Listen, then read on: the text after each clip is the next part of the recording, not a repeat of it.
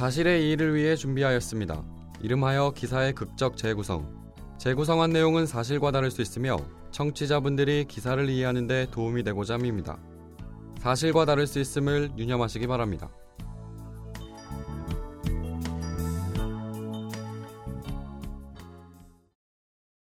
조씨 7단지 702호 짜장돌 탕수 하나 있어? 네, 사모님 곧 다녀올게요. 오늘 첫날이라 힘들지? 일 잘하네. 이제 슬슬 가게 닫을 시간이니까 천천히 조심해서 다녀와. 네, 사모님. 천천히 다녀올 테니까 기다리지 마세요. 어? 응? 응? 기다리지 말라니? 어이 조씨, 뭔 소리야? 뭐야? 이상한 소리 하고 가네. 응?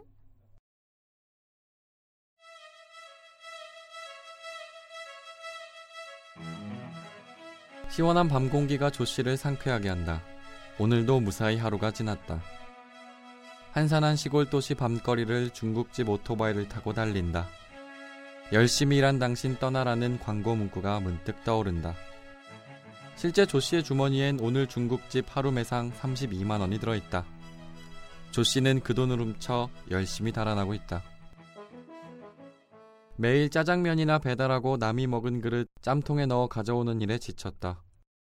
비 오는 날 집에서 편히 탕수육이나 시켜 먹는 그들이 부러웠고 조 씨를 초라하게 했다. 배달하면서 조 씨를 종부리듯 하대하는 진상 손님들로 순간순간 화를 참아야 했다. 몇 개월 동안 중국집 배달부로 일했다. 성실하다면 성실했고 눈 뜨면 돈을 벌어야 했기에 비좁고 답답한 방이지만 방세를 내야 했기에 일했다. 일하면서 많은 배달원이 바뀌었다. 워낙 힘든 일이라 열의에 찬 사람들도 금방 나자빠졌다. 그런 특성상 중국집 주인들은 배달원이 되겠다며 온 사람들을 쉽게 받아주었고 바로 일을 시켰다. 이력서를 받고 면접을 볼 시간 따윈 없었다. 조 씨는 그 약점이 눈에 보이기 시작했다. 일은 하기 싫었고 현실은 도피하고 싶었으나 돈이 필요했다. 보통의 중국집은 배달이 많기 때문에 카운터를 지키는 사람이 없었다. 그리고 어디든 갈 수 있는 오토바이가 준비돼 있다. 상황을 비틀어 보니 모든 조건이 완벽했다.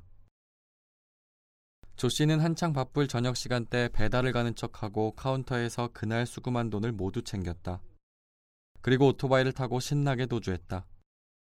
가지고 나온 중국 음식은 정자 밑에서 먹고 그릇을 하늘로 날려버렸다. 다시금 오토바이를 타고 달렸다. 다른 날보다 더 과격하게 운전해 지나가는 차들이 움찔하며 빵빵댔지만 조 씨는 그것이 축하음으로 들렸다. 오토바이를 버리고 지방으로 가는 버스에 올라 다른 도시로 숨어들었다. 모텔에서 숙식을 하며 한동안 자유롭게 지냈다. 훔친 돈이 금방 바닥을 드러냈다. 그래도 조 씨는 돈에 허덕이지 않았다. 세상엔 수많은 중국집이 있으니까. 서당께 3년이면 풍어를 읊는다던가 조 씨는 사람인지라 더 빨리 읊었다. 하던 일이 배달원이니 어느 중국집에 가도 첫인상에서 배달을 잘할 거란 믿음을 주었다. 아침부터 빠릿빠릿 지도를 봐가며 성실히 배달했다. 한두 번 배달을 다녀오면 이내 사장은 안심하고 마치 오래 있었던 직원처럼 조 씨를 대했다. 그들의 얕은 믿음을 뒤로하고 저녁 시간이 되면 조 씨는 그날의 매출을 챙겨 나왔다. 그리고 준비된 배달 오토바이를 타고 달렸다. 돈을 모아놓고 한동안 쉬어야겠다는 생각에 조 씨는 이틀 걸러 도시를 이동했다. 작은 도시만 골라 버스를 타고 내렸다. 아침에 일을 시작해 저녁에 도망쳤다. 배달에서 돌아오길 기다리는 사장이 조 씨가 도망갈 시간을 충분히 준 셈이었다. 8개월을 그렇게 보냈다. 여럿의 중국집이 그렇게 조 씨에게 털렸다. 뭐야, 나 출근만 17번 한 거야? 나도 참 잘났다.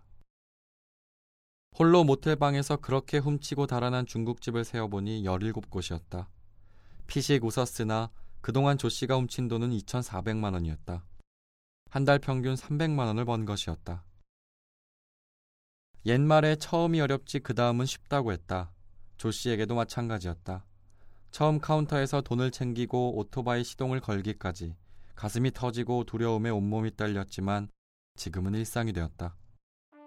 범죄가 일상이 된 그는 18번째 출근을 준비했다. 새로운 사장과 새로운 오토바이가 조 씨를 기다리고 있었다. 하지만 꼬리가 길었다. 17번의 꼬리는 경찰이 그의 머리를 잡기 위한 계단이 되었고 그는 결국 빛나는 수갑을 손에 찼다. 한 가지 일도 여러 번 하면 장인이 된다지만 다른 사람의 눈에서 눈물 나게 하는 일, 타인의 노력을 훔치는 일은 그 범주에 속하지 않는다. 그렇기 때문에 17번이나 중국집을 농락한 배달의 장인은 18번째는 감옥으로 본인을 배달하게 됐다.